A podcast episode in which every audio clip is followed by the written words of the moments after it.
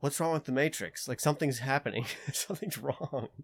Can't put an ice cream cone in the back pocket on Sunday or tie a giraffe to a telephone pole. So obviously laws are fake. You, people think birds are fake. Fucking laws are fake. They don't. That doesn't even exist. Yeah, it's wacky as hell. And so that's obviously psychotic. We should not do that. And the better way is to be Yeti with his Yeti people. You're like a piece cut from a cloth. Maybe art is the answer.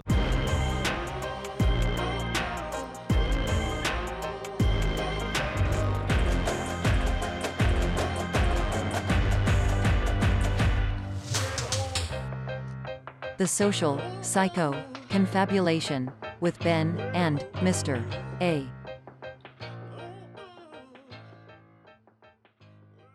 And with that, I'd like to turn over to my colleague, Senator Cruz. Over the past two decades, Congress has been bankrupting our nation. You go back to the year 2000. Our national debt was $5 trillion. That sounds like a wildly different world than where we are today because it was a wildly different world. Think about that for a moment. 42 presidents over the course of more than two centuries had built up a total debt of $5 trillion. Then a Republican came into office, George W. Bush. And over the next eight years, under a Republican president, our national debt went from $5 trillion to $10 trillion. We doubled the national debt in just eight years. Then a Democrat came into office, Barack Obama. And over the next eight years, the national debt doubled yet again, going from 10 trillion to 20 trillion. Now pause and reflect on that. 42 presidents over two centuries build 5 trillion in debt. Two presidents, one Republican and one Democrat, over just 16 years quadrupled our national debt. And now, over the last six years, again with a Republican president and a Democrat president, we've seen national debt grow from 20 trillion to 31.5 trillion dollars. This is unsustainable. The American people at home, if you're fed up with inflation, if you're fed up with the cost of food skyrocketing, with the cost of electricity, of rent, of lumber, of mortgages, of gasoline, of cars, of everything you buy. It's because politicians in Washington cannot stop spending money that we don't have. I don't know if you want to keep listening. It's pretty decent, decent little talk he was giving. Yeah. I didn't realize it was so much so fast. It's amazing, isn't it? So, like, if things hold, then within the next eight years, well, less than that now, it will get pretty close to doubling again. it's so, we're on an exponential growth pattern. That's what it seems like. But yeah, I don't know. Well, we've hit that part in the curve. You know how like when you look at those logarithmic or exp- exponential scales where they go whoop and they just shoot up. I don't know what that's called. what is that? The asymptote? What is the thing where they the asymptote? Yeah, is that right? Okay. Yeah, they approach the asymptote. Um, interesting. Yeah. Well, Very I don't know. rapidly. I think, like, I think he's drawing. There is a connection between inflation and the cost of things and government spending, but it's not the only thing that causes inflation. So, like, the government overspending is unrelated to printing money. One of the reporters makes that point, and they do try to answer it ba- basically. So one of them tries to separate like a couple of those factors, and these guys are basically I can't remember what what his what the comeback was, but it was basically like, well, you can do that, but you have to look at it all as one package because they're so interconnected, essentially. Sure. Yeah, yeah, I could imagine that they're connected, and you could think about maybe it all under the umbrella of like monetary or fiscal responsibility. Probably the same government who is printing a bunch more dollars, increasing the money supply, is probably likely the same government that's going to overspend um, or spend more than it takes in in taxes and whatnot. Yeah. Should we let him finish So- his little thing? It's the whole thing isn't even that long, but he it's like five speakers, but he's just one in the middle. As everyone here is writing, the debt ceiling is coming up. And the debt ceiling historically has proven the most effective lever point to force meaningful concessions. Now let me dispense with a canard. Nobody standing here wants to default on the debt. Let me be absolutely clear and unequivocal. The United States of America should never, ever, ever default on its debt. And whether or not the debt ceiling is raised immediately, the United States will not default on its debt. Why? Because revenue that comes in each month exceeds the interest payments that are owed. Can we just pause for a second and think about the logic here? I'm I'm not like in disagreement with what he's saying, but I'm saying that is a wild bar to set. I mean, I get it. He's like a technical thing. Like technically, we won't default because the technical definition of default, if I understand it, is that you don't make even the interest payments. You're not even making the interest payments. Mm-hmm. Mm-hmm. So it sounds like we're about this far from not being able to make the interest payments because the way we're talking about is not paying the debt down. We're talking about still covering the interest on the debt that we carry. Right, exactly, exactly. Because we're not actually paying down any of the debt. What we've None reached at the term of the end of the be- budget or the you know debts or the spending ceiling or whatever is that we don't have money to keep paying the interest payments given our expenditures. That seems like a psychotic approach to running the financial system of a country. Oh yeah, to like I mean, always totally be is. right on the precipice. Like, because if if you have a credit card, or Oh, you're just paying the interest. What are you talking about? That's how I run my credit cards. or anything, a kidding. car, Please do not do that.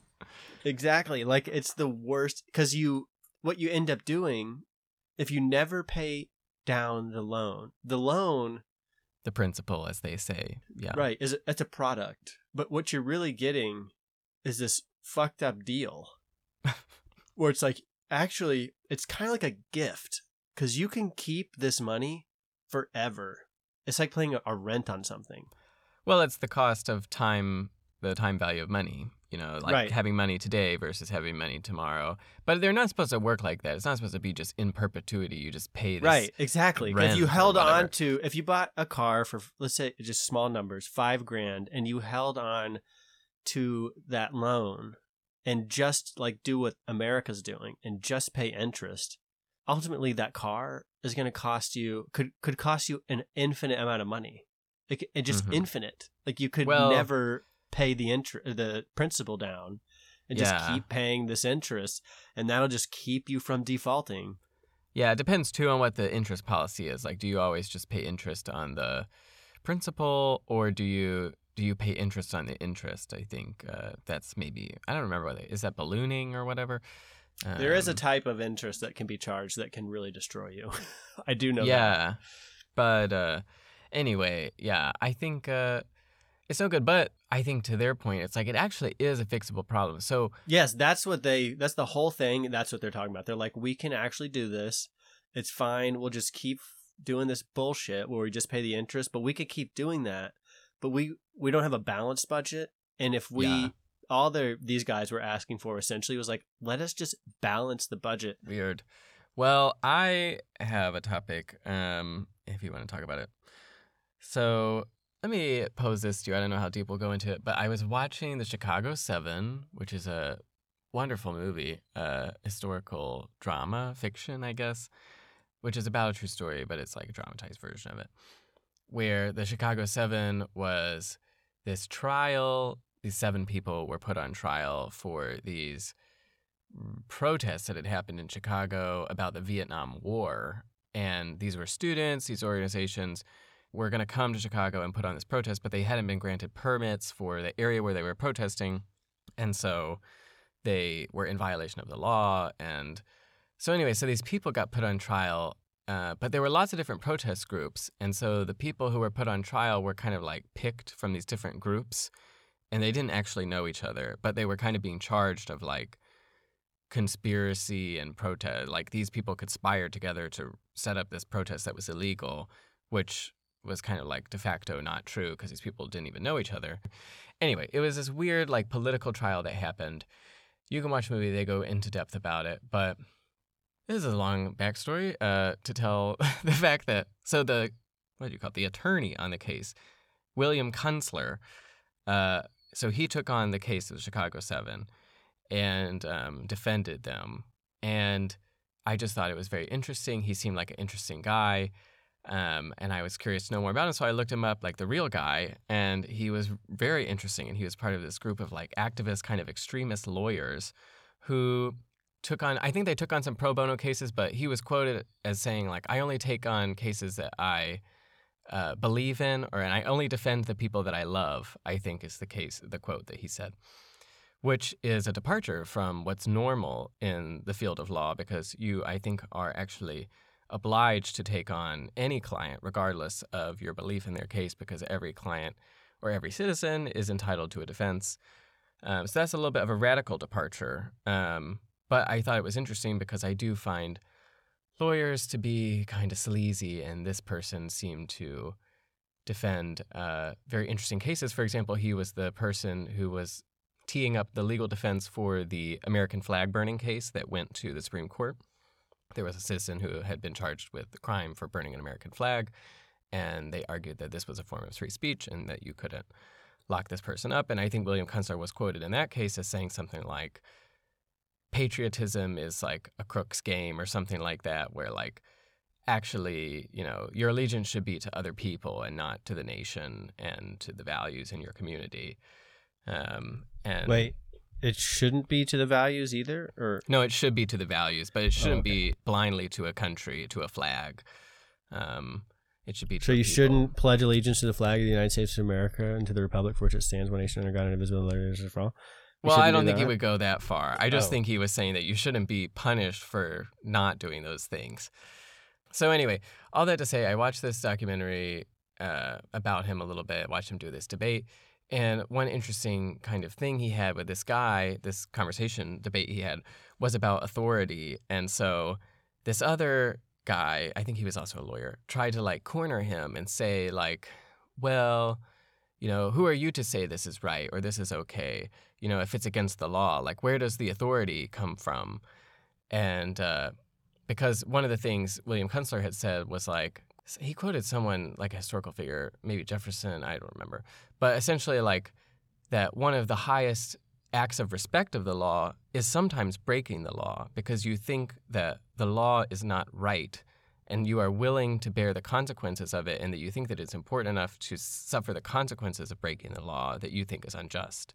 And so that's kind of like the nonviolent protest movement, you know, in the 1960s was a little bit about that and whatnot. And that shows great respect for the legal system, actually, is his argument. And then this guy was kind of saying, well, how do you know that? You know, what makes it right? Like, do you just get to decide which laws are laws are just or unjust? Um, who decides? And his, his kind of take was like, well, judges should really decide. You know, the court system should decide, not Wait. you. judges or your juries? Because I think that's a dis- a distinction that makes a big difference. Yeah, no, that's a because good point. because I've I was following along with that notion to some extent initially, because that only that kind of protest or whatever you want to call that only works in the presence of those laws. mm-hmm. The respect you is break the coming from the fa- like I'm gonna like I'm gonna break the law. Well, what does that mean? Well, that means you're gonna face consequences. Why? Because in theory, the law is like impersonal, and you respect it, and you know it's going to do this to you. Mm. So that's interesting. And then because of the legal system that we have being what's the there's the French one which is Civil law versus common law. French Exactly. is more Yes. civil law. We have a common law system, which is an English system. right. So the civil law being like here's law, do what it says or don't, you know. And then Mhm. common law being like here's the laws uh liable to change in the future. Right, up to interpretation based on precedent. Yeah, because you never, because then you go to this jury of your peers, and it's very important it not be a judge, and that it be the juries of your peers, and then Mhm. they decide. And what people don't know, because with this being the case, you would have, you could think easily that well, then prohibition should have never mattered in the first place. So like, and I mean the current prohibition, prohibition on like drugs, marijuana in particular, because of how benign and ridiculous the outlawing of it is, and how well known the reason for its outlawing being for industry or and classing as Schedule One. class and classing it as Schedule One, even worse because that means it has com- no medical value, which is hilarious because that's just hilarious. Like nobody, some people may wonder if really there is any medical benefit to dosing LSD, but no one's wondering that about. I mean, pot. There's literal effects that are well-known cures that are also not cures unless you have certain ailments, but it does have actual effects, like giving you the munchies, for example. Sure, like that is yeah. called an appetite stimulant. So Yeah, but even the LSD thing is crazy. Even that- it's like yeah, that was literally going on at the time. Those cases where they were literally curing people's alcoholism with LSD right before they scheduled it as class one, which is like the most incredible medical breakthrough that had ever been discovered. right. And LSD is class one too. So it was a bad example because I was trying to actually use an example like MDMA. Like what is that? Class two probably, I think So- that's also, or maybe it's class. I don't know, but one of them. or Schedule one, Schedule two, whatever. There are things that are Schedule two that have less medical Mhm, just sure. off the cuff obvious benefit than something at, like a plant. Because like part of the whole medical theory is like don't also like do as little harm as possible. In fact don't treat in theory if the treatment is possibly going to cause harms that are worse than the ailment which we do not respect that anymore but that is a part of it.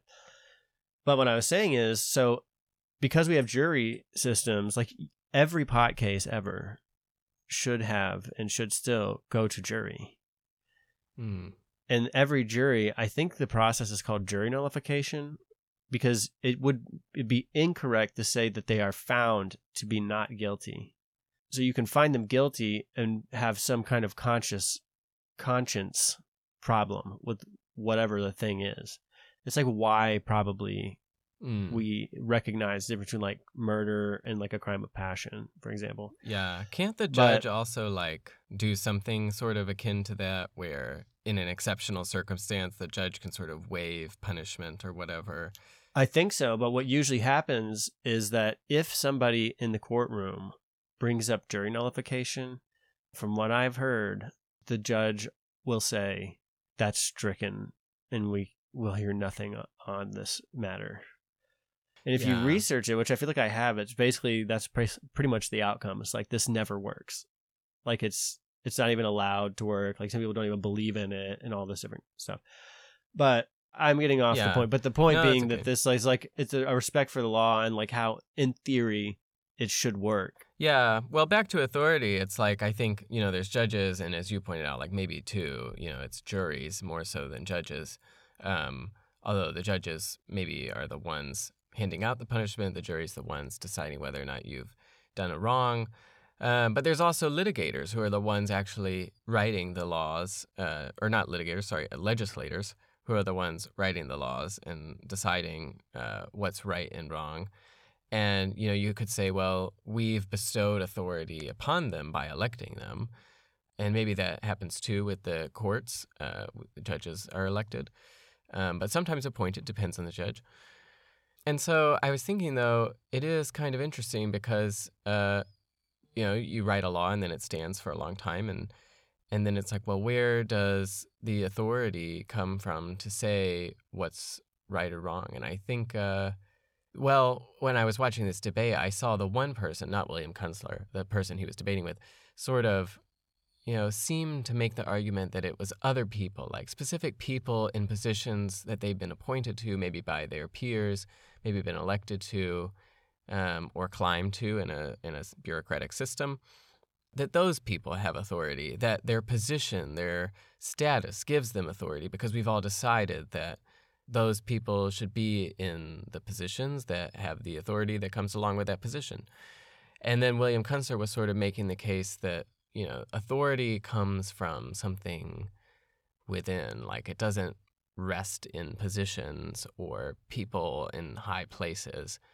Um, and it comes from like the heart, like him kind of saying, like, I only defend people I love, that there's something intrinsically authoritative about what's right and wrong that doesn't come from society.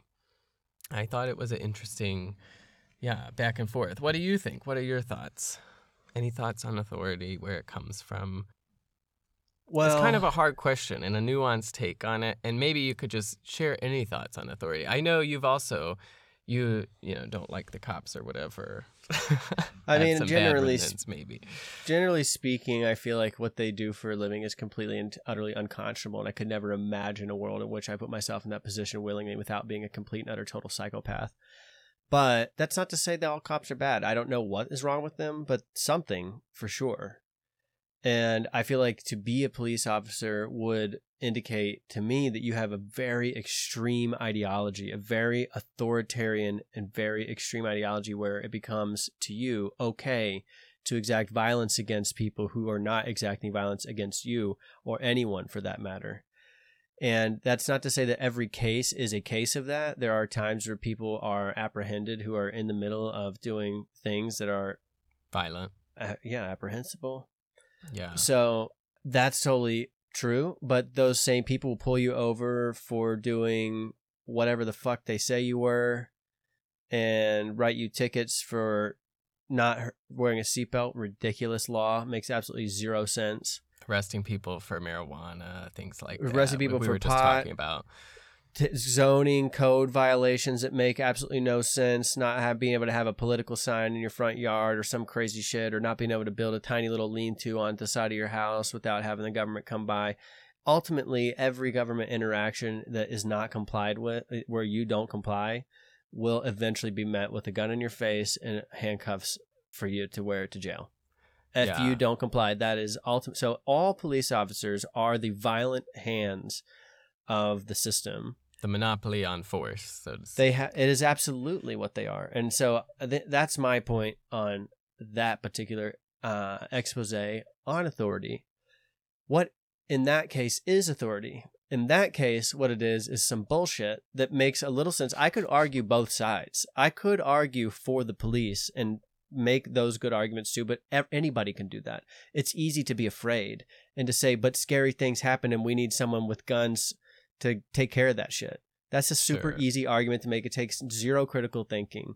Or maybe it's just the normative argument. It's like what we have, so it's easy to argue. Plus it. that. it's a positivist argument. So, but there is a question of what is the definition of authority really? And so I feel like authority is got to be related to the word authorship. So it says authority is the power or right to give orders, make decisions, and enforce obedience, or two, a person or organization having power or control in a particular, typically political or administrative sphere. That was just like the dictionary results from Google. But here's the etymology. So it originates from Latin auctor, originator or promoter. So probably the same root as author as you were proposing. And then it is a combination of Old French autorite and English author. Um, yeah, so you were exactly correct. Okay, this is interesting. It's very. Uh, uh, tell me if this is circular. Okay, so I found a definition from Oxford, and since that sounds fancy, I'm going to use theirs. We could definitely pick apart this Google definition though. but here's your quick reference. So, definition of authority: legitimate power, decision-making capacity, and the means to cause others to obey. Okay, so legitimate power. So then I wanted to know what does legitimate mean, and this is the where it gets a little circular. Conforming to the law or to rules. Okay, so power that conforms to the law, decision-making capacity, and the means to cause others to obey. I would say that legitimate applies to power, decision-making capacity, and the means to cause others to obey. So according to the law, yeah, police fit that perfectly they have law we say the word legitimate is dubious but it just means conforming to the law so yeah the law pieces of paper say that they have the power whatever power means we could define that decision making capacity which they have some degree of and the means to cause others to obey guns Yeah. Well, so here's another part of the etymology that I found interesting. So, from Latin auctoritatem, which is uh, defined as invention, advice, opinion, influence, command, and from auctor, uh, master, leader, author. So I thought that's kind of interesting because in that it starts sounding a little bit like might is right kind of thing, like influence, command, power, you know, whatever, whoever can control, you know, or has influence, that's where authority rests. You know, it rests merely on power. legitimate power. That word legitimate though would be in our you know ancient past for sure one of the most contentious pieces of information contained in that definition. Like who gets to sit on the throne. Right. I feel like that's right. a big component of it. And I think that's why whatever you want to call it, government, communities, groups, democracy is so delicate in a way because it only exists in a certain state if every all the conditions are kept just right. And otherwise it's very volatile. It converts quickly into other things. So democracy can immediate uh, like overnight could become anything. A dictatorship authoritarian fascism it could be anything. Well, it's interesting that bit about like legitimate, like accordance to the law. which law is like this f- very it's actually a quite a fundamental thing. Yeah, kind of like maybe not even the law that people wrote down. I think that's the colloquial understanding, but like before back in the day, you know, like the Old Testament kind of thing, like the law is like given by God. Like the law, like man didn't write the law down. Like man went up to the mountain like Moses and God gave him the law, like the 10, you know, commandments, the tablets or whatever.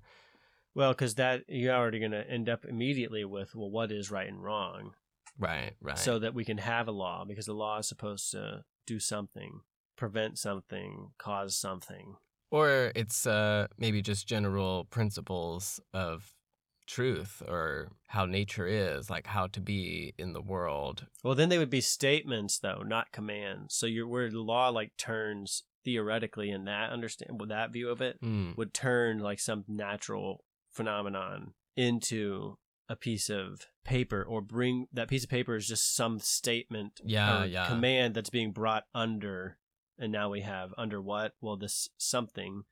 And the reason that's important or different is because it has now in this occurring all at once circular kind of thing it's like becoming law according to its own definition.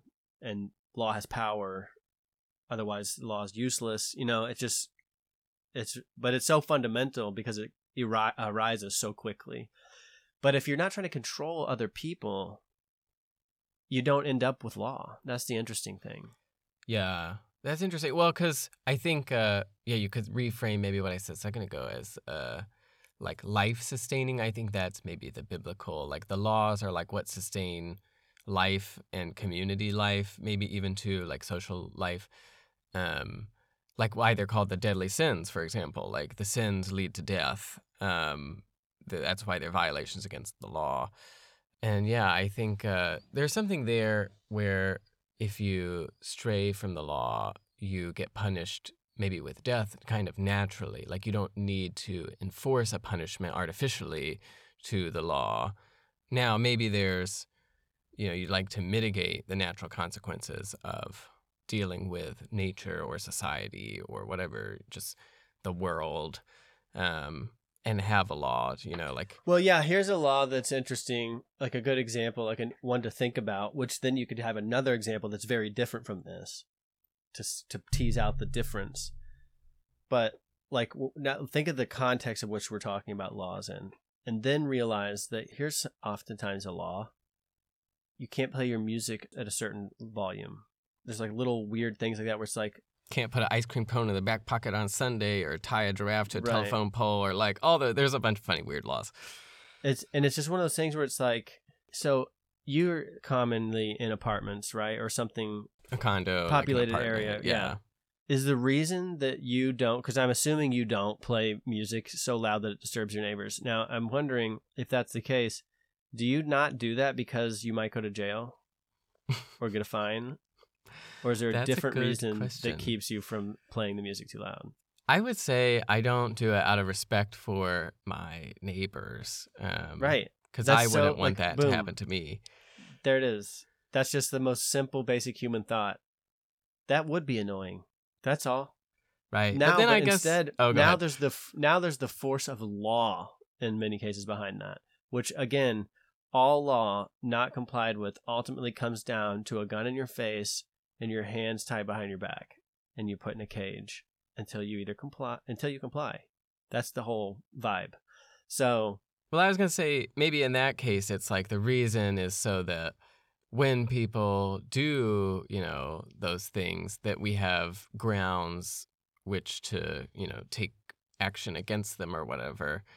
Um, and there's something about that, like laying down the common framework agreements that we take as a community. You know, like we could try to rely on, like, well, you know, everybody kind of respects each other and we'll just sort it out. But maybe it's good to, you know, lay that out precisely as we can, uh, But- so that but then know. laws become infinite, and you Right. end up with so many. and I think that's you- what we have. Yeah. Right. So you could never know all the laws. In fact, they, there's like a common saying that like you break like five laws a day without even knowing it. And even if you were told, you probably wouldn't even know that what you did was breaking the law. You know what I mean? Like that's a law. Like what? Right. So there's all sorts of laws, and I think that that's interesting. it expands ad infinitum. Yeah, I can imagine being a, a like imagine being like a Native American. Now take all of the American laws and put them in one spot. I don't know. They probably fill a fucking football stadium. And then you're like, "Hey, Native American guy or like indigenous person who doesn't participate in society up until this point, if you'd like, we're just going to tell you a little bit about ourselves. You can be part of our society if you'd like. I know this isn't how it went, but I'm just giving hypothetical. Like, I, if you'd like to be a part of our society, all you have to do is just kind of obey our rules, and that's all. And just, you know, be, say, a pledge of allegiance or something.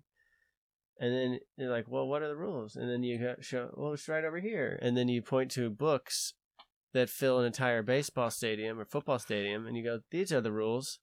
No one in their right minds would be like, that's the. Uh, is it worth it? You know what I mean? Like, because it's insurmountable. You couldn't read them in a lifetime, so you'd have to look at it and just go, "Do I trust these fucking people?" Yeah.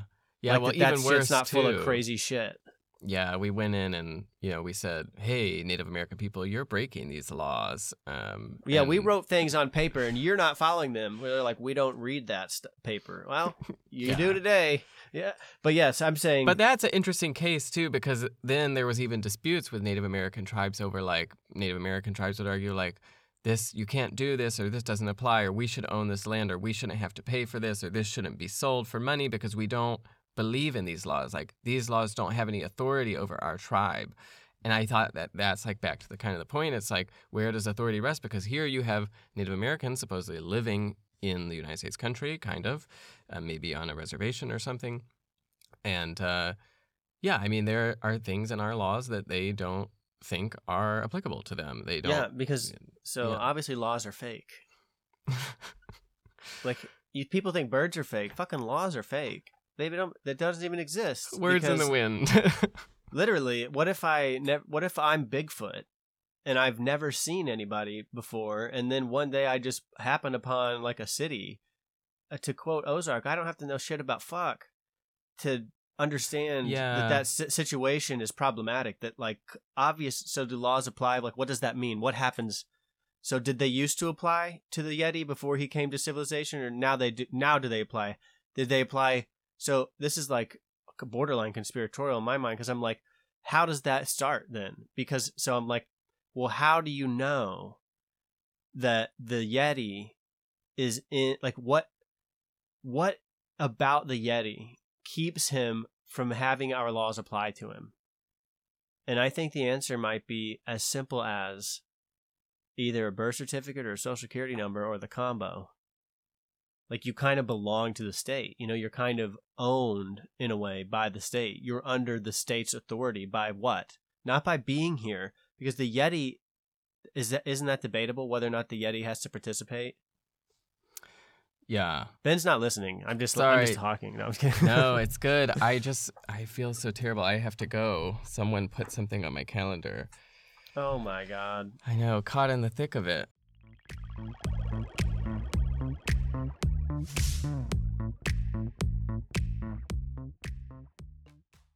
And i just had a little breaky break just right here that's where ben and me got to realign right there Why, why, why do you sound like this?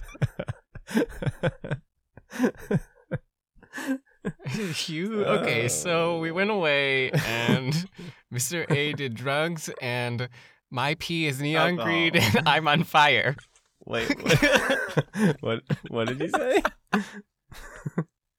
what did you say? I am ready to kill the second half of this conversation. I'm on fire.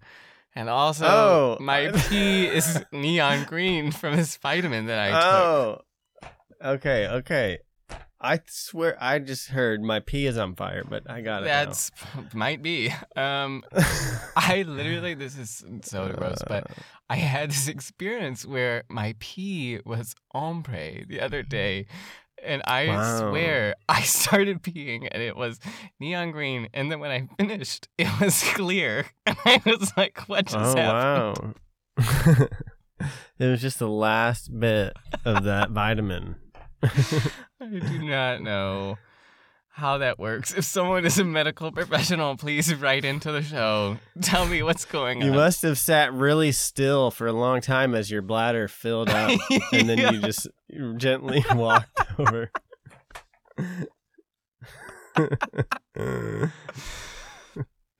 Oh my god. Uh, Anyway, um I don't know if we should start over and just do a quick recap or we should just put it all together.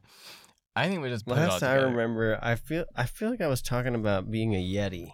You said something about authority doesn't apply to Yetis. Yeah, it was such a. All I remember is it was such a good point. It's such a was good point. and the point was, oh god, I'm gonna have to get serious. Hang on. God, I have to get serious. This is too lighthearted for this show. I don't actually. I don't think I remember what the point was. I could start talking and try to find my way back, but it had something to do with the Yeti. And if I'm the Yeti, and I come up to civilization, and they have all their laws, did the laws apply to me before I just kind of stumbled upon their Oh. land? Because I was always in the border of their land, and the you know I was always within the border. Yeah, yeah. So it's like, so what then, f- therefore, is a law, really? And what's, I think I was trying to tease out too, what, what is different about the Yeti? Hmm. It really just lives in the mind, maybe, Yeah, like, so the only thing different about him, or at least part of it in some way. oh, oh, I pointed out, I think I remember, I pointed out social security cards and birth certificates. Like, that's, it's like, that would bring him, because, like, let's say there is a Yeti that stumbles across, and he's like, oh, yeah, there's a whole bunch of us out here. We're just doing Yeti things, and you're, or Bigfoot things. Here we are. Do they have to obey the laws? Because there's a shitload Mhm. of laws. And it's not just like the obvious natural law stuff like, don't kill any of us. I mean, like, if you make any money or any gain, you know, right, interacting with any of these people, you have to pay us 10% of that. And then you got to tell us where you live and or otherwise you can't have anything. And then once you tell us where you live, we'll tell you how much money you have to give us every year for living there. Yeah. You know, it's like so what really is what's the difference? It's like it's like this weird thing. I like the con- kind of conspiracy about the birth certificate and the social security number like being this like commoditized version of you like you're not it's like your slave papers or something, you know? Like what Mm. what is that relationship? And it's like fantastical and then what I'm talking about borders on like anarchy in a way because you're like, well, that's the government. And so that's obviously psychotic. We should not do that. And the better way is to be Yeti with his Yeti people. But who knows what kind of setup they have, you know? Because so it is a little bit of a pipe dream, but it is what it is. You know what I mean? Like we sugarcoat things to, and get used to things and make ourselves feel like it's normal and natural. And I like to challenge all that Yeah. all those feelings where you're like, oh, oh, you think everything's how it is, like how it was just everything you've ever heard said to you by someone that seems like they know what the fuck they're talking about was right. Maybe it isn't right. Maybe everything's wrong. So I always play that role, but I actually do think there's something weird about this kind of thing because I I come up to this problem. Get your bingo cards out. I have a degree in philosophy, Winner. And if- when I- and when can come get your prize it's a lecture about how I was in philosophy again. Um, so when I was in philosophy, I we had to write all these papers and read all these things, all this philosophy, and I came up against whatever this problem is, this like weird wall you hit where you're like, huh, there's like a difference between the ideal and the possible. In the actual, you know, like I Mm. don't like Yeah. you know why anything at all you know that kind of like difficult difficult Mm. question i think there's something really interesting about it that's like fundamental to reality kind of like discovering that like like when neo in the matrix you know where you're like oh shit like i thought there was something weird going on and i always i always knew i kind of had this choice to like kind of ignore it and what i know what it was it was so radical and so crazy that i couldn't I couldn't even look at it barely. You know, I couldn't even countenance that Hmm. because it's just it's almost like traumatizing to realize that things could be any other way. Hmm. And it and it may have it may not look anything at all like what we have. It could be like us versus Yeti society. Like who knows? They don't have government. Hmm. They don't have buildings. I don't know what they have. Maybe they do other kind of building. I don't I don't know. You know what I'm saying? Like It could just be so shockingly different that you just don't even know how to even begin to assimilate any of that.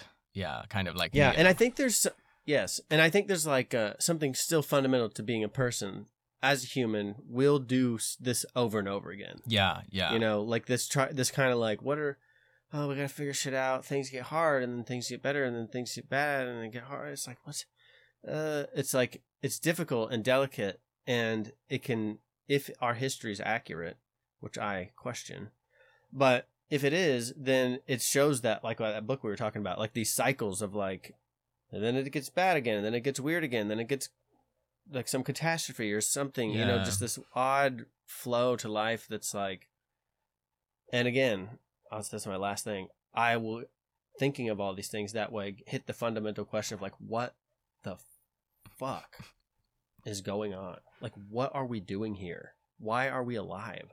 What is the point? You know, it's just like what it's this impasse for I me. think that was the opener for the last podcast. It's just going to be the opener forever now. what what is the point? What the fuck is going on? Oh good. I'll probably say it like once a podcast though. Um, yeah, well, so one thing I think, yeah, just to return earlier to parse two things, I think there's like the overgrowth maybe of law and legislation that's like what is actually, you know, governed by people. And then I think maybe overlapping, but not slightly, not exactly the same, is the authority bit. Like, okay, so whatever it is, what gives you or anyone the authority to enforce those things and say those things are right and to hold other people accountable to those things and to compel other people It's to behave agree- in the it's way? the agreement. Yeah. Right. And, and it so you because what you were saying was that guy you're giving that example that guy hmm who this feels like we're having like a oh yeah we remember now but everyone else is like it's been one second how did you forget everything It'll be So- weird to t- tap this Yeah. onto the other Yeah. part and listen back to it. yeah. so you were talking about this, that guy who was saying like one of the greatest ways to respect the law Is to break it Yes. That's a general theme where- of like nonviolent protest. And so that concept that that guy came up with is fully, maturely rooted in this whole system that we're in during this cycle or whatever, during this time Mm. where we kind of, and most people would agree, I, I think you could get a lot of people to admit, like intellectuals, regular folks, that we all agree to, uh, you know, like a certain, I was going to say it one way and I've kind of lost the wording, but like that we all kind of, Like civic norms or something. yeah, yeah, yeah. Like we, we all want to be in a peaceful state and that we all impl- explicitly and implicitly know that involves interacting with other people. In fact, that can be some of the most troubling stuff. and then we just want all that to go smoothly. Yeah. Yeah. And that there's no problem agreeing to like a system that helps facilitate that. Right. Right. And we will all want that to happen. And I think, I mean, I don't know. The anarchy thing seems too difficult. In fact, the laws seem like it would make you Well, I think that's yeah, the impulse safety arguments prey on too is that everybody wants an environment where they don't have to Yeah, worry about where their oh, kids let's just are make a night. system. Yeah. yeah, let's just do this thing and then we'll all be we'll all just have to not think about that so hard anymore. Yeah. And that has just gotten totally away from us, I Mm. guess, is one big thing. That's a good way to put it. because it has to be balanced. You know, like where the I, I feel like at some point the thing that kept all that in check must have been well, it was. I don't think it's ever been in check. I think we made the government, and then it's been like just an absolute rocket ship to where we are now, and it's like accelerating. It's like an asymptotal. Function whatever. Is that a Yeah. word? Yeah, like where it's like it's like we got really crazy. I mean, five trillion is a lot of money, as Ted Cruz was saying, and now we're at. Now we're just like bam, bam, bam, bam, bam, 30 like double, double, double, double, double, you know, over and over every couple years, and it's like something has to temper that. I feel like if all the stories were told about our culture and who we are and what we're all about and all that, if all that was true, and we implemented like principle, like the Constitution, like if we just followed that kind of guiding idea, we'd be okay. And I think that's evidenced by this whole like trope of people being like, "What would our founding fathers say about where we are now?" You know, they'd be like, "Holy fuck, how is that possible?" You know, like it just would be mind-boggling, and uh, it would be the mind-bogglingness would come out of like deeply probably felt principles. Like that's just absolutely irresponsible. Like this, the only thing you should ever con- contemplate at this point in time is remedying your situation immediately. All engines on this problem, and then they've someone walks by and taps that dead president on the shoulder and says, "Oh, are you Abe Lincoln or what? Are you George Washington?" And he goes, "Well, yes, I am, little boy." And then the little boy goes, "Oh, actually, my pronouns are." And then all the politicians join in a chorus and debating that subject, and it's like that too would be a whole another instance of being completely dumbfounded. It would probably knock them back into the grave to just even witness the mundane, mun, mun, Sure. mun, M- the Mundaneness. yeah. ridiculousness mun- of that of the and it's it's almost like a dark comedy like it's so bleak to think about the fact that like there's real fucking issues going on we've talked about a lot Yeah, of them yeah. over the episodes it's like what's wrong with the matrix like something's happening something's Why are we focused on these words when there's literal things happening that we should really probably uh, get our our uh, hands on and and that we Yeah. and that we just keep doing it over and over again. Like we just i so in the past i can remember in like it feels like in, in the very recent past it's like oh is it debt ceiling discussion time again? Already? last year Oh, who's in yeah. Who's in control of the house right now? Oh gosh. So they'll they'll say this and then they'll block that and then they'll oh, it'll be oh my god the whole government will shut down and then what will happen oh and then it'll happen and then nothing happens and everyone was like that was the worst and then we just go on and then we forget that it ever happened 10 minutes later because nothing actually really happened. And it's like i don't know. I don't know what's happening. It feels fake. Again it feels like roads and airplanes. I'm like is that really happening are there are we really getting in metal tubes flying around the sky? Did we really lay so much asphalt that it stretches from one side to the other on a four lane highway multiple times over again? yeah That's amazing. You know, it reminds me. It does not seem real. of a quote by Carl Sagan, the author uh, of Pale oh, Blue I Dot. really want to read some of that. I have not. I have one of his books. I've never heard of that. I mean, I've heard the title, but I don't know anything about it. I have that one about spirits or aliens or something. oh my I don't god. know. Uh, well, anyway, I'm uh, gonna misquote him now because I don't have the quote in front of me. Oh, here's one right. It's sitting right here. Oh, The Dragons of Eden. I don't know what it's about. Right. It's just sitting here. yeah, he's an astronomer, but uh, Ah. he said something like, "I worry that we will lose our sense of what is true in favor of what feels good. Like we won't be able to distinguish those two things." Why did he say that? Like, what was he seeing in his time? He's like a generation or two old, uh, be- behind us now. Like, what was his observation? Yeah, I wish I could answer. I really don't know. I'm not informed on the topic. Um, I read some excerpts from uh, his Pale Blue Dot Hmm. book, but that one was like so. There were these pictures taken uh, from the Earth is the pale blue dot. right from the right? satellite that's out us, in right. space, and he was like, "Look, we're like." Look at this tiny little speck in space, and like that, everything that had ever happened in humanity is like on that tiny little dot, and like that's it. Like, look how small that is.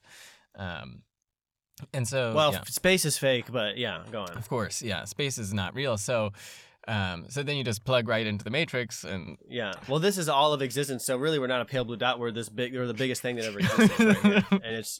I've I've heard it's also uh, like I don't know if it's circular or square, but it's flat. That's for sure. yeah, it's definitely flat. Uh, definitely two dimensional, actually.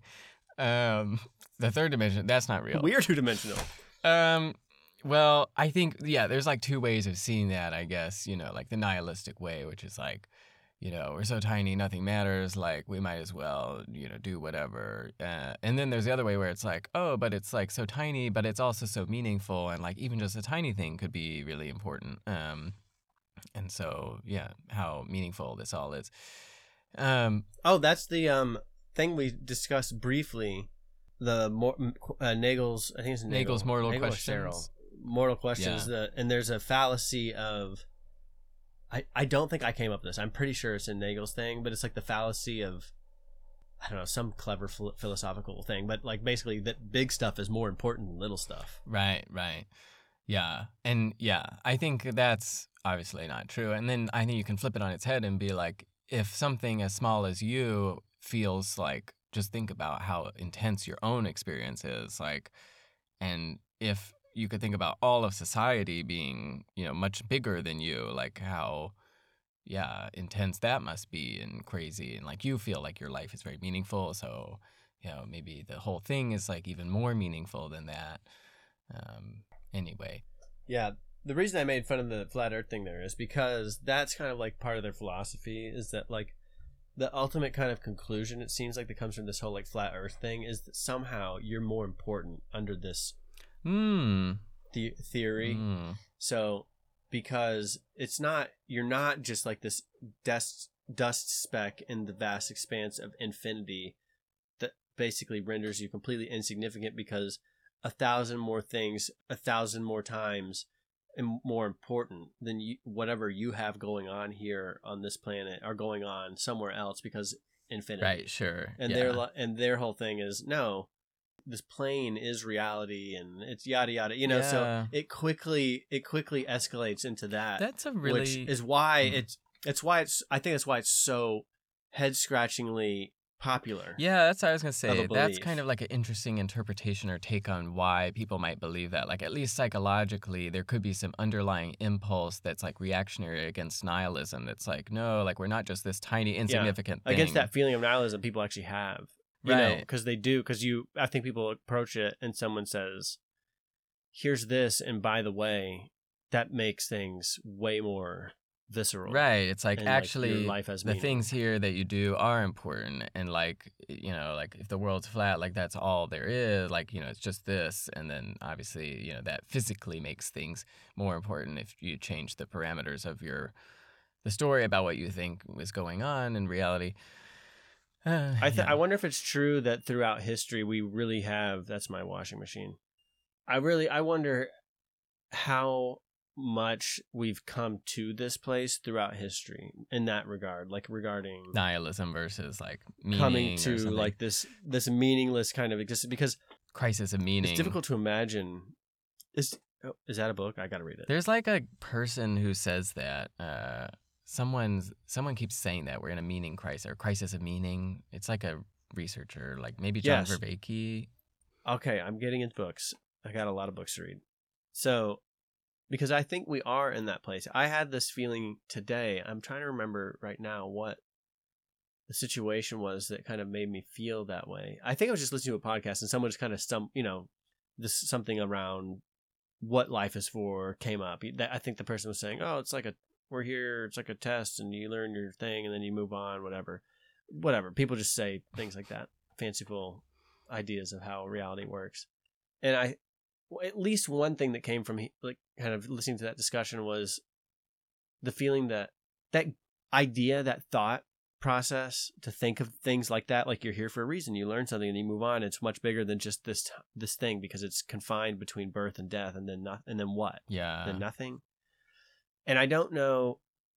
We were raised so Christian, which is like not a finality. Like there's, but there's no real understanding, and I don't know if there can be of like what does come next. Yeah, well, it's kind of like it reminds me of what you were saying earlier. Like, there's something about reality and the ideal, and something about the ideal that can't correspond to what we consider literal.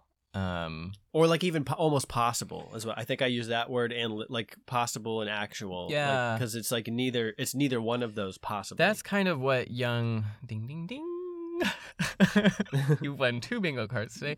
Why didn't we call this the philosophy and Carl Jung podcast? I know. We had a whole conversation about like what are we going to talk about, and I was like, I don't know. We're just going to talk, and it turns out all we're going to talk about is what the fuck is going on.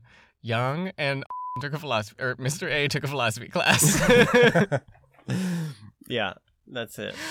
It's weird. It's um, that's okay though. That's fine. It's fine. It is definitely this one will definitely. I think this will expose the um, the meaning of the title that we did choose. Social psycho. yes, I don't even. I never knew exactly what it meant, but it what means whatever you're experiencing right now. If you're listening. it means yeah, it's a good juxtaposition. Uh, which uh, anyway, so Jung, that's what he thought about the archetypes. He was like, the archetypes are like these ideals, and they represent like the potentialities of situations that are made manifest in any given moment and situation, and kind of like that was his word for sort of like the implicit ideal, I guess. But he, I guess, saw it a little more multiplicitous, mul- multiplicitous. Uh, like there could be Multiplici- multiplicitous- Multiplicitous. But he thought there could be different, you know, uh, potentialities in different situations. So maybe it doesn't all culminate to one ideal. Um, I, I mean, Well, there's yeah, it's that there's that verse in the Bible that says something like one day we'll see clearly, but f- for now we see only. And there's different interpretations, and I like this one, right? But right currently we see only in a mirror darkly. Oh, that's interesting. Can we talk about? So it's like. oh, like go ahead. so it's like a reflection. We're seeing something. So the archetype is and then us, and it's like we're trying to see that stuff and Mm. understand what is right, what is wrong. And it's because so one ter- interpretation is a window, but I think it's mirror is the right interpretation because I've seen both. That we look into a mirror dimly, so it's like it's a mirror. It's like reflecting, and it's dark. Like you can barely see it at all, anyways. like, Mm. You know, there's no light to see, and that. But then, of course, the point I think of that is that one day something will be revealed. But I like the metaphor that that's really we're like stuck in this dark, uh, looking into like a dark mirror where it's a mirror, it's a reflection. We don't even know that. I like the fact that it's interpreted both ways. It's like, which is, I don't even know if this is a mirror or a window. It's so dark, I can't tell. we don't even you know, know. like that's how dark we're, s- yeah. We just get little glimpses and like, then we develop laws. Yeah. Whatever, you know? No, I was gonna say, can we talk about just for a second while we're on this topic, NDEs? So I started watching this thing about near-death experiences. We brought that up a little bit last episode. Yeah, it's wacky as hell. Um, these people talk about dying, and then they're like, and then I sat on the shoulder of the doctor in the operating room as he used this, what looked like a mechanical toothbrush to cut my brain open. And then they put some bolts from this case that looked like it had bolts in it on the thing. And so they come out of these experiences and tell the doctors, and the doctor's like, how did you see that? You were medically dead, and we were literally drilling into your brain. Um, how could you have possibly known what these devices look Yes. like? I'm really glad you brought up that example because that's exactly what I was going to ask. And based on your, where'd you watch this documentary? On Netflix, there I don't know what it's called. so it did it did it seem legit? Like, did you was I mean, because I've heard those stories too. Like, I was over here fake, and this yeah. guy had this n- name tag, and I like read it, and then I No. went over there, and it was Yeah, there. they could be fake, but it seemed legit because they talked to this woman and then they talked to the doctor that the woman had told that to. And the doctor was like, I used to not believe in God. And she's like, and now I do. And I think when people say things like that, it either is like, you're really kooky or it's just real. Yeah. So the doctor, who has supposedly nothing really to gain because it's they didn't have the experience, they didn't create the experience, they just did doctor Witnessed stuff. it. Yeah. And it's a surgeon, right. Yep. presumably. Okay, a brain Yeah, surgeon. They- neurosurgeon. A lot of respect for those guys. Pretty, got to be pretty matter of fact. I think there's only one way to cut the brain correctly, so you're probably a pretty methodical guy Yeah. or gal. So yeah, that's that is persuasive to me. I mean, that's interesting, and I don't know. Well, I what were we saying last time? Like, there's something I don't know. Like, I think that was our point. Bringing it up was like, I don't know what that is. Yeah. it seems to be something, but I don't know. that's what to me. Does that tie into like aliens and stuff too? Like, is all of Mm. that kind of stuff all related? Some whatever's going on in this like unseen realm. I think. Which, by the way, oh, go ahead. would bring us back to I think our like one of our first episodes, if it even got published, where we were talking. To, I don't think it did. It was the one about Robo Mary or something. Was that oh, what it oh, was? iRobot? Anyways, I, don't, know. No, whatever. Who cares? Go on, make your point. Oh, you were talking about the Mary that couldn't see color or whatever, and then you tell her you're like, "Oh, this is she knows all about red," and then I she think- sees red for the first time or something. Yeah, Some one of those. Yeah. Anyway, whatever. I I was taking all of that to mean that uh, you're like a piece cut from a cloth, and I think something about our consciousness is like we're acti- actually like there's one consciousness and that we're tapping into it somehow, and that maybe like this is a crackpot theory, like maybe DMT is helping us access it, like it's a portal to it or something. I only say that because DMT is released at the when you are born and when you die. So when people have these near-death experiences, like some people have postulated that it's because DMT is being released, and they talk about the timelessness of the experience, like it lasts. They don't even know Sorry. how long. Oh, Yeah, yeah. Go ahead. I'm doing that thing you did in that other episode. I have to correct what I was saying. It wasn't the Mary one. It was the physical facts versus epiphenomenal Oh, events. So that there's if reality is more along lines that we're discussing or we're like bumping against something out there in a totally different realm, now we can revisit the idea if we even did this podcast. If not, we can do it again sometime. It's pretty interesting if we did it quickly. But like are there things affecting us? Basically, the whole problem with all any and it, this is the vein through all of science that says this stuff doesn't exist is that there can't be everything we know is physical. So nothing not physical could have anything to do with the physical stuff because we don't know how that would affect stuff.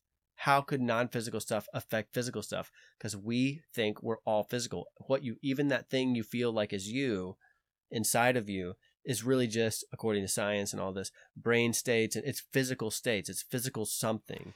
So there's Mhm. nothing else, even on the deepest level, other than the physical stuff. But maybe in a totally different realm, that phil- philosophical paper that I'm referencing, they're talking about just like experience, like conscious experiences. I think it's like- epiphenomenal qualia is the paper's title or Epi- something. yes, which is probably if it didn't get published, God. that's why it didn't get published, is because we use words like epiphenomenal qualia. Anyway, yeah, just But- the question like do do your experiences like the phenomena, the phenomenological experience, like what you feel, do they have a direct correspondence to your actual physical experience? Yes, the redness of red, like how when you look at a red thing or the blue sky, or if you look at a big vast blue sky, or like in Texas or something where you just were, and it's just like wow, it has because of the physical features, whatever, it has this appearance of being this huge, different kind of sky, the Texas sky. Mm, yeah. No matter who cares how that happens physically, you get like this feeling. You're like, whoa, that's crazy.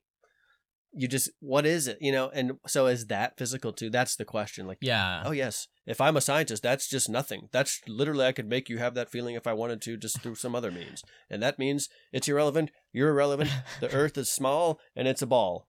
You know, like it, all fits together in this like meaningless explanation for everything. And we don't know what the hell feelings are anyway. Like, what are they? It's a hard question to define. And yeah, it's an epistemological question, like, because we can't know the physical facts other than through our feelings and our experiences. So it's like, even to get to the physical facts that you're like, it explains everything. You have to go through this window of experience. So it's like, what are we talking about?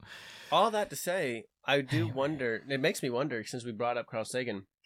I didn't even know I had this book. I literally just looked over the Dragons of Eden. This is like a, It's a sign. of science guys. So something I think that title is telling us something. The Dragons of Eden. It is. There's a vein of the mystical, the archetypal, the spiritual, the whatever you want to call it. That, and I think this whole science thing, like, what did we just hear through the whole scamdemic for a, a million fucking times over again?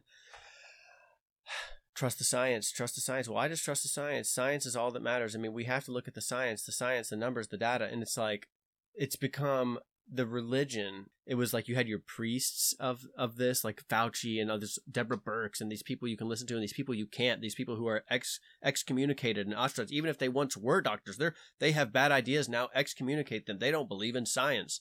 Like you just have to believe in it. Like it's like, like as if science is a thing to believe in, Mhm. which it isn't. That science is a is a method. It's the full terminology is the scientific method.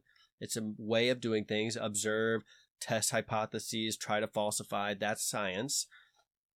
This thing, just proclamations from Yeah, yeah. the high priests of science is not science. That's another thing.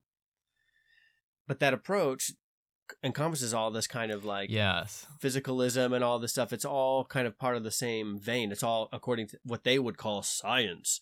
And that seems to be possibly the culprit that's rendered everything de- devoid of meaning. Yeah. Because it's the same science that's doing astronomy, it's the same science that's doing physics, it's the same science. And there's like these weird fundamentals that they all have to believe. So even though they're not an expert in biology, as an astrophysicist, I do believe in evolution. Yeah. And it's like, but you shouldn't have any, barely any thoughts on that. It's just some some kind of fundamental that's hardly proven at all. It's a good theory, but it's not something again to believe in. It's just a weird. It's like, but and now what do we do? We don't like have any everything. We want to all kill ourselves and be different genders to feel something. Well, it's all very physicalist and very literal. Like, and I think it reminds me of something Jordan Peterson said, where he was like, "I have all these paintings in my home, um, everywhere," and he was like, and they're like windows into the deeper reality that lies behind all our perceptions. And I thought That's funny. that I so just looked up at a picture and I was like, I should just show Ben that. For some reason, it fits, and it's just literally a piece of art. And I'm like, because like I was thinking, maybe art is the answer. Like we need to bring back things that are meaningful because that's something Yes. that you can have an experience that's man-made, so to speak, and like interesting. Even if it's just like this. Well, it. Oh yeah, show me what this even is. it's just this.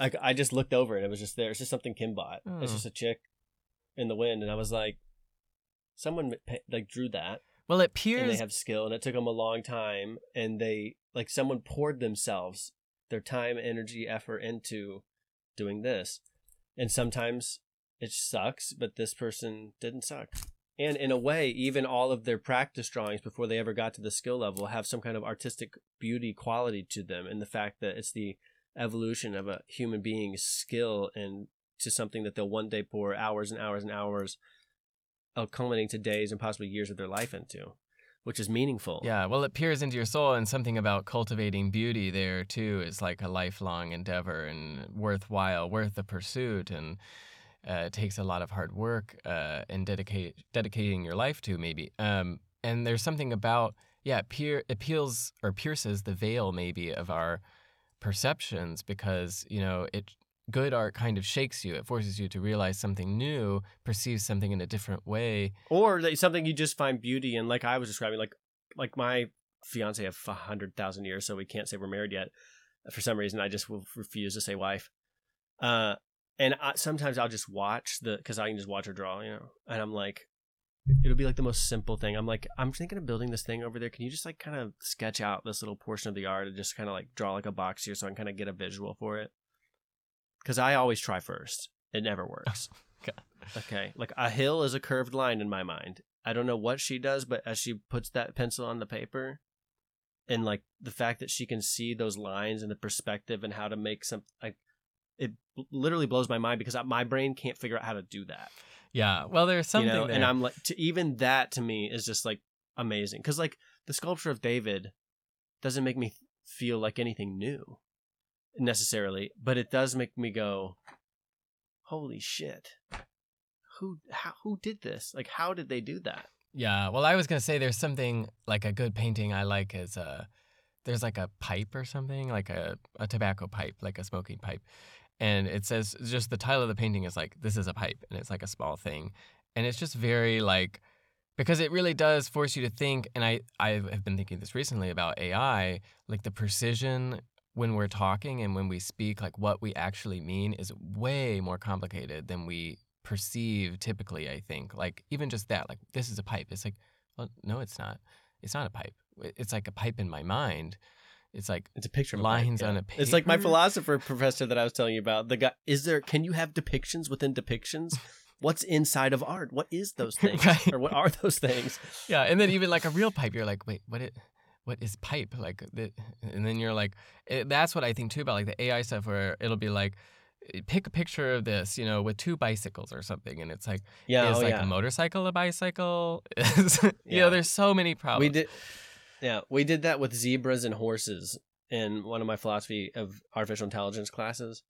And it's such a simple thing, but it's like there's it's it really stuck with me. I was like, that is it really. in I remember in the class being like, I know I should not be impressed by this thought experiment, but there's something wild about what we do. Like, you know, because that is the thing. The computers struggle with certain things, and then they're really good at it in a weird way. Like, like ninety nine percent of people have five fingers on each hand, even though sometimes like when they're all bunched up, you can barely tell. You know, so like I could see a human being like experience like just having never counted fingers before. Like we all learn how to count with our fingers, but like you know you you can't you're not really looking at someone's hand and going, I know there's five fingers there. You know what I mean? And and every now and then, I swear I've seen someone's hand and like, whoa, they have six. How many fingers Oh, are on a hand? Just kidding. whoa, whoa, oh, it's just a, oh, they just have a big hand, you know, or oh, they just have a lot of rings on. You know, that's like jarring. But for some reason, AI's putting like 70 fingers on people's hands, and half the time it takes a minute to notice it. You know what I mean? When they make the art, it's like, oh, this looks like a person. And then you, I saw one the other day, and I was like, what's Oh, weird yeah. about something's weird about this? And I was like, oh my god, there were like 200 teeth in the person's mouth, but almost you could almost not even notice it. Oh but my thing is like i don't know. So my point is twofold. One is that's scary that ai is getting likenesses but not exactnesses. Like, well, it should be getting it exactly right almost. Why is it getting it not exactly like why is it being lazy and putting seven fingers that's freaking me out that it's like no they don't it's not like it's thinking oh they won't notice but it's like like i don't notice but i'm not a fucking computer Well, that's the weird thing. It's like we don't notice. Is like it is weird how readily you are to perceive those things, and then when you stare at them for a second, you're like, oh wait, that's. You know, why does this person have so many fingers, or why this person doesn't even have Yeah. an arm, or like you know, like their body and is if they were in, in re- if if I saw that person in real life, it would pro- you'd probably run away from them. yeah, You know what I mean? Like there's pro- it'd probably make you feel really it's that uncanniness that like if it's something that's really they call it the uncanny valley. If something's really close to being exact but not quite, and it's perceivably not quite, it makes you way more uncomfortable than like like a robot that looks like the tin. No, that's actually a person. A robot that looks like the Jetsons robot. That's just like blocks Mm. of like steel doesn't make you feel uncomfortable. But then they now they're making these robots that look like dogs with like bazookas on them or whatever, and that's like freaks people out a little bit. They're like, that looks too, and you'll kick it. The people they do those like balance tests, and the scientists will like kick the, or the the engineers will kick them to like see how good they can like recover from being destabilized, and people all the time every like have like a visceral feeling like that makes me sad but it's because it's so close that like there's something uncomfortable about it yeah, or those like weird sex doll things that are like robots you know it's like there's something off about them It's weird. And then people talk to robots too in a weird voice. Like you have your Siri voice. Like, what the hell is that about? Even the AI, like people will talk to AIs like now, and you're like, you know, the AI is pretty good, you know, like, but you still talk to it in this weird ass voice. Um, it's weird. It's weird. I don't know. Yeah. yeah that is also a weird phenomenon it's like you have to standardize so like everyone's voice is a little different like mine is super nasally and i slish and slush and like mumble and eat my words constantly as the french say but it's like sometimes i have to talk so unnaturally slow Eh, like you'll put the phone down and you'll almost start talking to someone that's sitting next to you like that too you know like oh yeah lol like oh wait a minute it's like a different language that we're evolving with the robots it's almost like just like a standardized version of it like the most Yeah. not the most perfect but like the most it's it is a little infantilized i guess but you don't talk to it like it's a puppy like we definitely do that with puppies like oh you boo boo boo." yeah.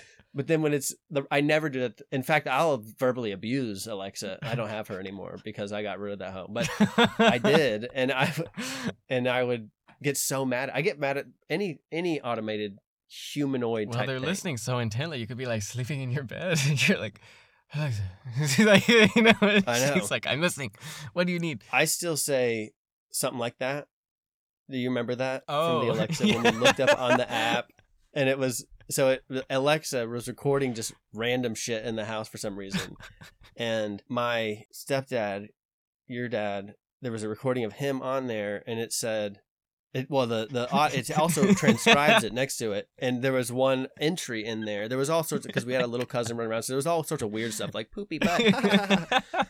and uh but then there was one that just said suck my dick and then and then we were like who said that and i was so afraid that it was me telling like hey alexa suck my dick like i was just being stupid or something. And then it was Robert going, Yeah, I don't know, something like that. so now that's like an inside joke. I, I'm just, I say it all the time. I'm like, oh, something like that. something like that. Anyways. anyway, yeah, I was just gonna add one last thing on the perception thing. You know, as wrong as the computer can get it, and then we are like, oh yeah, that looks like a good picture. you're like, there's some people standing next to a train station, and then you're like, oh my god, Yeah. that's not a train, and those people have ten arms.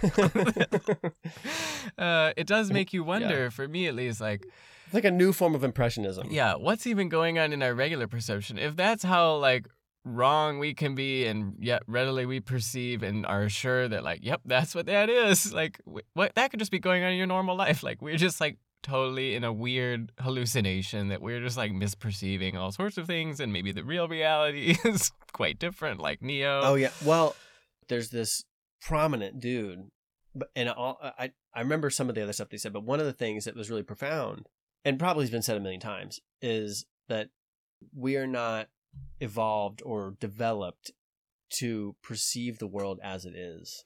Yes, that is the. Anil Seth hypothesis is that you don't perceive the world as it is, you perceive it as it is relevant to you. Wait, is that who it was? How, who is it? What's his name? Well, it's just one person. He's a, uh neuro oh, there he is. neurologist, neuro uh, like consciousness researcher, Anil Seth. Oh, I wonder. But uh, he, yeah, he says, you know, like, you know, the way you perceive things is not actually what they are. Like, so you perceive a coffee cup, and maybe it's, you know, atoms in a configuration reflecting light, but you perceive coffee cup, you perceive a use, you perceive a name that's the use, you know, you perceive the reflection, maybe it has like a little sheen, maybe you perceive the color. But the color is just a wavelength, a frequency of light, and the sheen is like the way it's reflecting off of the object. Um, Yes, this is also the example I gave of like even more tangible things, like the speed of something, like when you're crossing the street, right, right. the speed of a car, because you know you have that kind of hesitation to pull out in front of a car if you're stopped in like the middle of the the road. You have like a one of those U turns right between two lanes of traffic. You you miss a lot of opportunities. You know, you could be like, oh, I, I could have gone. You know, but you don't see it because you're perceiving that car is moving quicker for what might be called an evolutionary purpose, like a survival Right, right. purpose. And that's what I think, yeah, back to the art thing. I think that's what art is. It's like peeling back, it's like kind of getting to what is it actually, you know, like what's behind our perception? What's the reality of things? And I think maybe the crisis that we're at today, the crisis of meaning, seemingly, also seems to be highly associated with that, like the inability to see things for what they are, like thinking too literally, like taking your perceptions as reality. Yeah, it's part of what I was thinking earlier. what- That little story I told, but like, I was struck earlier by this sensation of thinking, where I was listening to that podcast, and the guy said like something about you're here to learn a lesson, and then you move on to the next ca- incarnation, whatever, you know, something like that. And I was thinking about the belief in that. I just kind of the way I took it was like that's what he believes. That's interesting. That would be a nice way to think. I I could think that way. Like, and then I kind of just considered my life and what I do on a daily, you know, whatever. I'm like, oh, have I? And I kind of the th- thought that was kind of overwhelming personally was, if that's true, will I have done that? Like, so I thought about like my whatever shortcomings. What thing might I be here to learn? Like, what do I seem like I need to learn? I don't know. You know. Mm. And I was like, am I learning that? Like, how long will it take me? Will I actually learn it in this lifetime, or will I get, be stuck in certain ways or ways, of patterns of thought, or whatever? And I was like, wow, I, I should. And then this is where the insight came in. It's like related to what we're talking about. Is I was thinking I should pick something to believe in, kind of on a base Mm. level. That was the thought, you know. And the the reason being because like then maybe like if I thought this what this guy was thinking, there's these things about myself that I if I thought of them as like I need to make sure I don't get stuck like this and, and die tomorrow and for some fucking random ass reason as I get older they seem more and more real and tangible like imagining myself like really being 60 like I'm already 30 something is like oh my god what the fuck and why do I not why did I why does it feel more pressing after hearing this idea and thinking that that could be a way to live life and a thing what to believe like if I just believed that like that I could like and then I started thinking like could I believe that like I was raised a certain way with certain beliefs like could I believe those things like why don't I like what is it that I'm am I afraid of something? Do I do I honestly not see the logic in it, or can't believe it, or what? Like what really is? Because that's like I, we spend all this time trying to prescribe meaning and shit to like the faults of society, but like there are plenty within ourselves, or at least within myself, and I think, oh, in this case, I am identifying in this moment behaviors that I have that as I heard this theory thought I could change those and that would be good for me and they could be helping me check things off the list that could be the potential thing I need to learn while I'm here. And so it's like this motivating thing Mm. Just through the idea of having a belief system that would keep me doing that, you know, because it's one thing to have the thought intellectually and another thing to go, I'll believe that. And if I do really believe it, then I'll do things accordingly. Like Kim doesn't believe, or in certain situations, in the past at least, in my sawmill business. But if if I stop believing, that would be really weird. Like I would, I've done things in accordance with that belief, you know, and I'm still doing things. I'm working towards something. Mm. So it's like, Yeah, well, that's the sunk cost of changing your belief systems. Maybe the rigidity that people. maybe feel. that's it. Yeah. I'm thinking of the Last Kingdom. There's this whole storyline of this. Somehow you're gonna have to be the one to relate this what we're talking about because I've already lost that part. But I'll tell you a story. So this whole storyline of this king, it's like medieval kind of pre-England Danes and Saxons kind of thing, and they're like trying. One of the guys is like one of the early kings, like trying to make England, like unite all these lands in peace and under Christianity, and he's being well, I don't want to spoil that, but I'll say that let's just say the church is a strong presence in these times. And he's like doing gay stuff. And he's really troubled by it because he's also full of guilt. It is kind of one of the ideas that someone presented him and that is like kind of motivating him is that, like, well, if you expand the Christian faith, then like that'll kind of undo your sin or Your you know guilt, whatever because the guy was the guy was fucking around. But you know but that was like one of these things that came into that came to him. And i don't know it's just like i said you'll have to be the one to tie that into what we were talking about. But like it coincides of course with like belief and Well, yeah, there's something about, yeah, if these ideas or belief systems, like the power of them. And I think, yeah, if I bel believed this, what would happen to me, you know, sort of thing. Like if I really held this as true, what kinds of things might I do? Who might I become? and you can and that was very palpable it's like oh that is a situation to be in you know in that context of like medieval or whatever church kind of sits there right by you in the throne you have all these like here's like a modern day problem for you to witness it was a little much because it seemed like it departed a lot from the show and it was like are you just doing this to go woke or what is this Mhm. like it was in the first five minutes but still it was something you could imagine you know it fit in a way and you're like that is what would that person do it takes that kind of question separates it from your time period puts it in a different situation where you're kind of like you've already picked sides in this world you believe in some of this you know you're going along for the ride and you're like Ugh. Well, yeah, and it's a little complicated. I mean, in that case too, it's like because, well, one, it's like you don't know how things might turn out. Like you have limited information about the future, so you can postulate about like if I believed this, maybe these are the things I would do and who I'd become. But also, that's highly and, biased. and what does it mean for by what you know? like you said what was that thing you said the sunk cost Oh, of yes. changing your beliefs Mhm. that if i yeah so if, if i do decide today i'm gonna do we're gonna do this now that's how it fit in with that kid was trying to to have his cake and eat it too but Mm. if i change my mind really what he felt he knew that to do was to like be different or like not do the thing that you think is like is causing you all this strife or whatever Yeah, well, maybe that's a meta point there too. It's like, you know, what would it mean for your identity? Like, how would you maintain continuity of identity if you change your belief system and acted as a completely new person with different centrally held beliefs? And I think that that's like, you know, another transcendent level of that revelation, maybe, which is like loss of attachment and the transcendence of the ego, the ego dissolution or whatever, the identification with something beyond the self, um, or maybe the yeah dissolution of self. But uh, yeah, I was gonna say too. It's also complicated in that case because you can have beliefs and still not. For example, uh, in that case, like he could think it's okay uh, to be gay or whatever he was doing, but then also not write it into the the church's liturgy or whatever. Like maybe, you know, like in a way that people deviate from the ideal, that doesn't mean that those those things are wrong necessarily, but it doesn't mean that they're part of the ideal. Kind of like uh like a little bit what we were saying about the fat model. You know, like it doesn't mean that being not completely physically beautiful is wrong. Like no not everyone is going to be completely physically beautiful.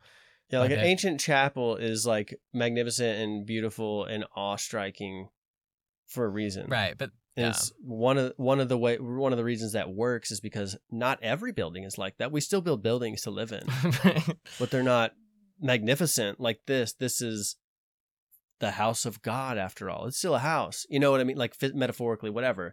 It's not like because we did this, it contradicts our own existence because we don't yeah. live some particular way. You know what I mean? It's like, yeah, you're giving too much So, yeah. credence to the religion or something. Like, it would have to literally say this in it, you know, for it to be okay or whatever. Could literally condone this. And it's like, I don't know that that's true either. Like, there's a range of interpretations that are fine as well. And maybe, too, it's not necessarily that you are the thing, but maybe you cherish the thing. Maybe you affirm the thing. Maybe that's enough. You know, I don't think people Yeah, appreciate and uh, that. It's funny too because people want to go. I feel like this is common, no matter whether it's like Christianity or Hindu or whatever it is. That as you age, there's going to be does like a, a minority or a, a group of people, however large, that have this experience of going, okay, I did that for my teens or twenties, thirties, whatever. I now, in a in a sense, like people want to go like back to their roots sometimes, and some people loathe that idea. Like there's kind of two camps. Like sure, yeah.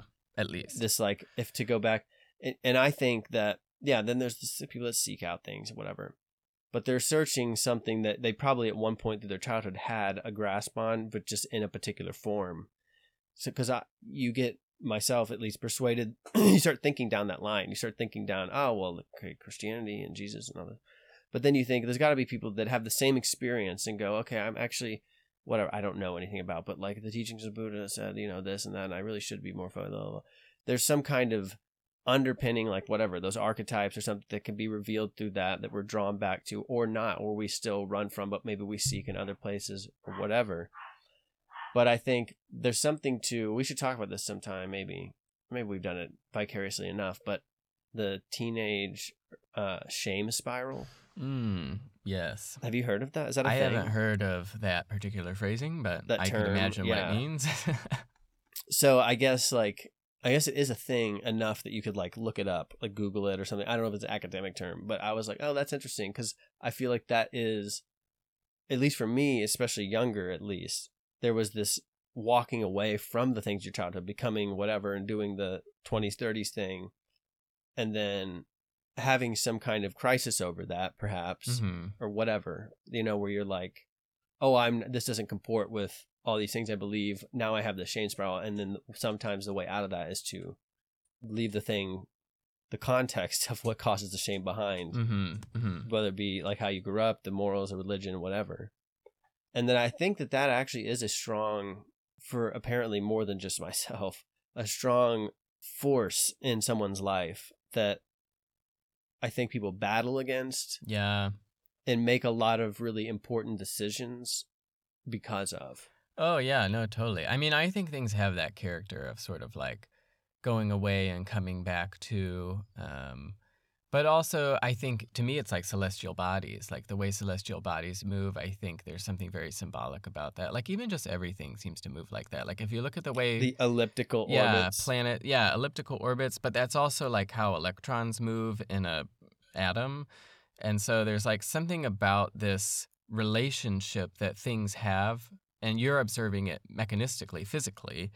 Uh, but there's also something metaphorically, I think, true about that sort of relationship, like circling a thing. You know, like you could think about like the Earth circling the sun, and the sun is like provides the life and sustenance for the earth almost but it's like we can't get too close otherwise the earth would burn up and we'd all die um, and so there's like some distance between us um, and we're circling we're always in motion around it our relationship to it is Mm. always changing Moses couldn't look at the face of God. He had to turn his head away while God passed before him, yeah yeah there's something about which is weird because it's like, that's Moses, for God's sakes. You know what I mean? he was a holy man he's supposed to be important. Yeah. Yeah. and it's like even he he has to like close his eyes or look look askew so he doesn't gaze directly upon whatever it is Yeah. because he would die if he did. Right.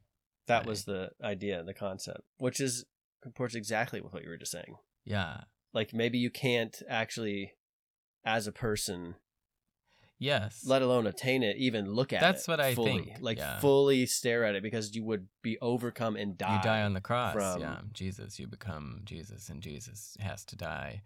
And I think, or die on your before Jesus in Moses' time, die on your own accord. sure, yeah. From whatever. It's not like it was just a bright light. Yeah, It maybe was- you don't get sacrificed by other people. I think the metaphor is like you can barely even countenance the idea of what reality truly is. That's how far departed from whatever that thing really is yes. that you okay. are, and you might not even be able to handle seeing the truth because Back to oh God, who knows? yeah, the NDEs and the sitting on the shoulder in the operating room or whatever. If that at all can be believed, and there are multiple accounts of NDEs, there's lots of people who have these sorts of experiences. It's not a large percentage of the population, but there's a lot of people.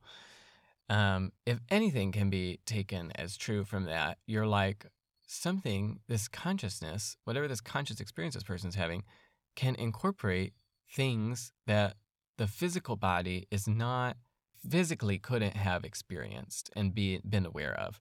And so that's what I was saying. I think you're like cut out of a cloth or something. Like your body is like some limitation in some sense, like it it is limited literally, like just in like, you know, you're a certain size, you have a certain range of vision, you have a certain extension of the arms and capacity for movement. Um, but your consciousness is like unlimited like you can imagine and you have fantasies and dreams and and yeah there's something yeah i think it's just overwhelming like i don't even know that you could have like you couldn't be you if you were, were aware of what all your consciousness is or something like because partly your consciousness is like identifying with the one single discriminant narrative that is you and like all of the set of limited perceptions that you have that you identify with but then it's like Plus a few that are out of sight to you. right and yeah and i think too like when you take psychedelics or when you look at art like we were saying it like shakes your perspective and you start seeing like oh Like when you do mushrooms and look in the mirror and you're like, oh wait, something's not like I always thought it was. Right. There's like a thousand ways to perceive this. I don't even know how I'm latching on to just one, and there's a million perspectives somehow, and I'm like capable of embodying all of them or something. It's, yeah, I don't know. I think there's something there that, yeah, Hmm. Yeah, that could be. not like literally, At least in the dream state. but yeah, No, in the dream state though, there is something when you're not in the dream alone, and just you know what I mean. Especially like there's different kinds of dreams, but when you have one where you know the people in them, it needs to be symbolic so you can see something that's not exact. It's not like a moment in time. It's not one thing or the other. It's Well, yeah, the truth of something. Something else. Yeah, the thing that exists outside of time, um, across time, maybe. Yeah. Yeah. Yeah. Interesting. Anyway. Oh, oh,